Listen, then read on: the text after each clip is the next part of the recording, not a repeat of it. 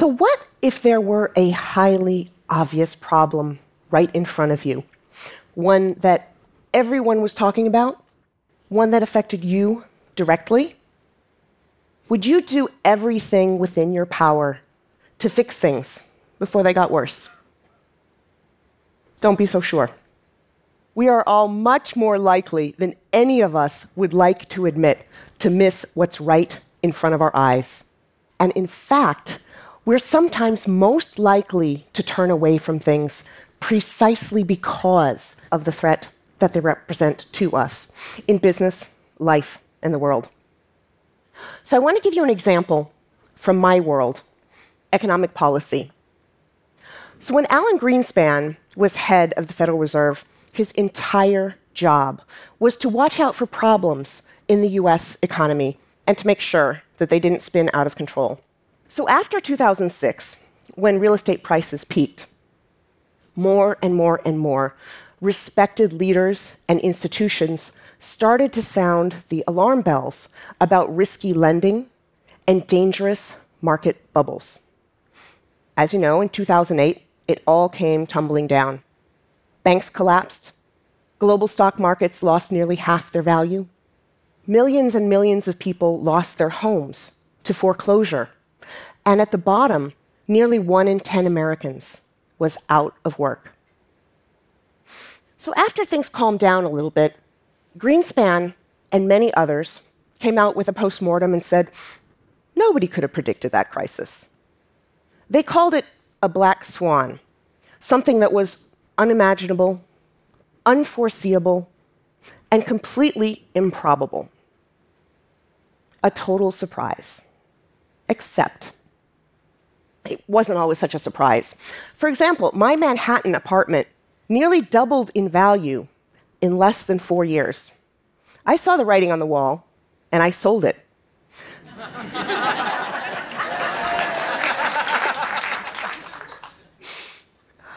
so, a lot of other people also saw the warning, spoke out publicly, and they were ignored. So, we didn't know exactly what the crisis was going to look like not the exact parameters, but we could all tell that the thing coming at us was as dangerous, visible, and predictable as a giant gray rhino charging right at us. The black swan lends itself to the idea that we don't have power over our futures. And unfortunately, the less control that we think we have, the more likely we are to downplay it or ignore it entirely. And this dangerous dynamic masks another problem that most of the problems that we're facing are so probable and obvious. They're things that we can see, but we still don't do anything about. So I created the gray rhino metaphor to meet what I felt was an urgent need, to help us to take a fresh look with the same passion that people had for the black swan, but this time for the things that were highly obvious, highly probable, but still neglected. Those are the gray rhinos. Once you start looking for gray rhinos, you see them in the headlines every day. And so, what I see in the headlines is another big gray rhino and a new, highly probable financial crisis. And I wonder if we've learned anything in the last 10 years.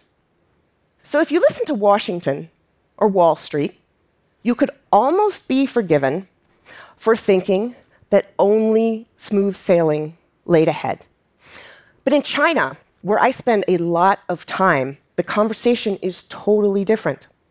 The entire economic team, all the way up to President Xi Jinping himself, talk very specifically and clearly about financial risks as gray rhinos and how they can tame them. Now, to be sure, China and the US have very, very different systems of government, which affects what they're able to do or not. And many of the root causes for their economic problems are totally different. But it's no secret that both countries have problems with debt, with inequality, and with economic productivity. So, how come the conversations are so different? You could actually ask this question not just about countries, but about just about everyone.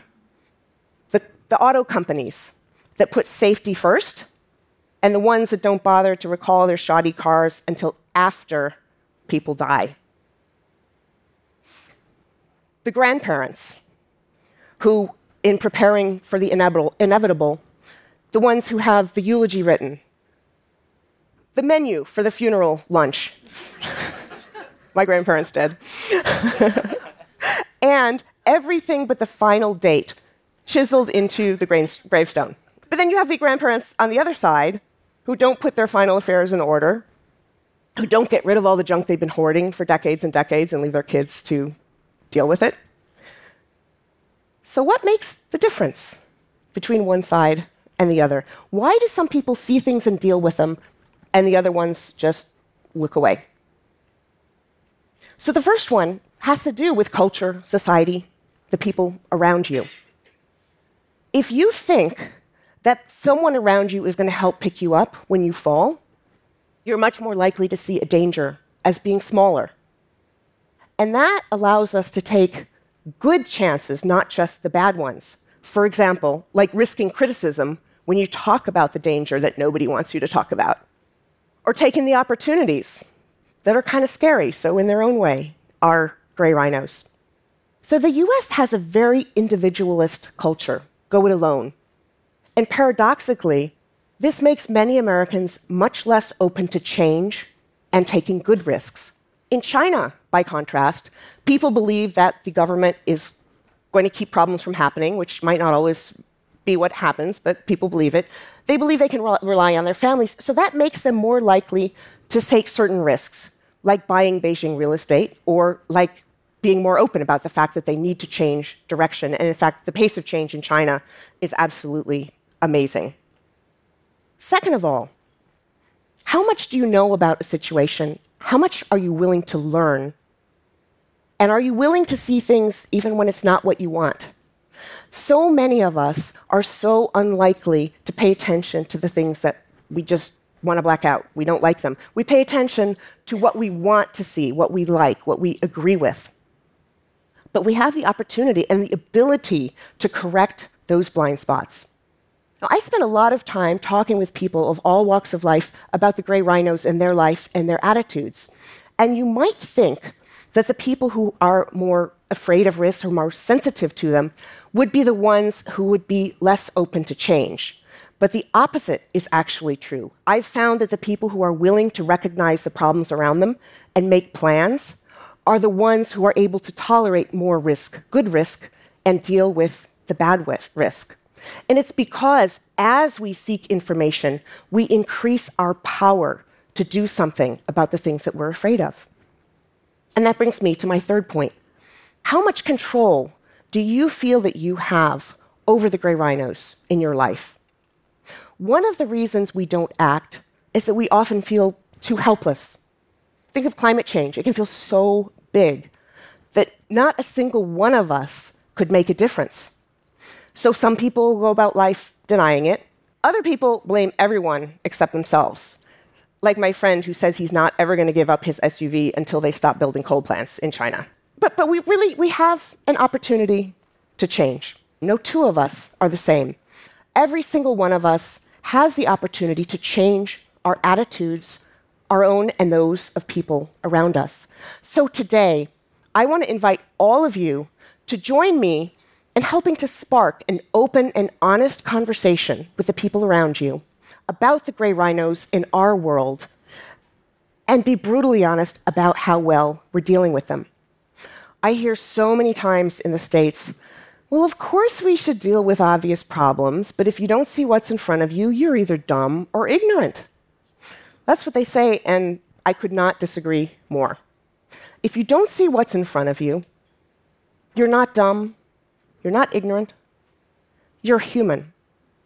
And once we all recognize that shared vulnerability, that gives us the power to open our eyes, to see what's in front of us, and to act before we get trampled.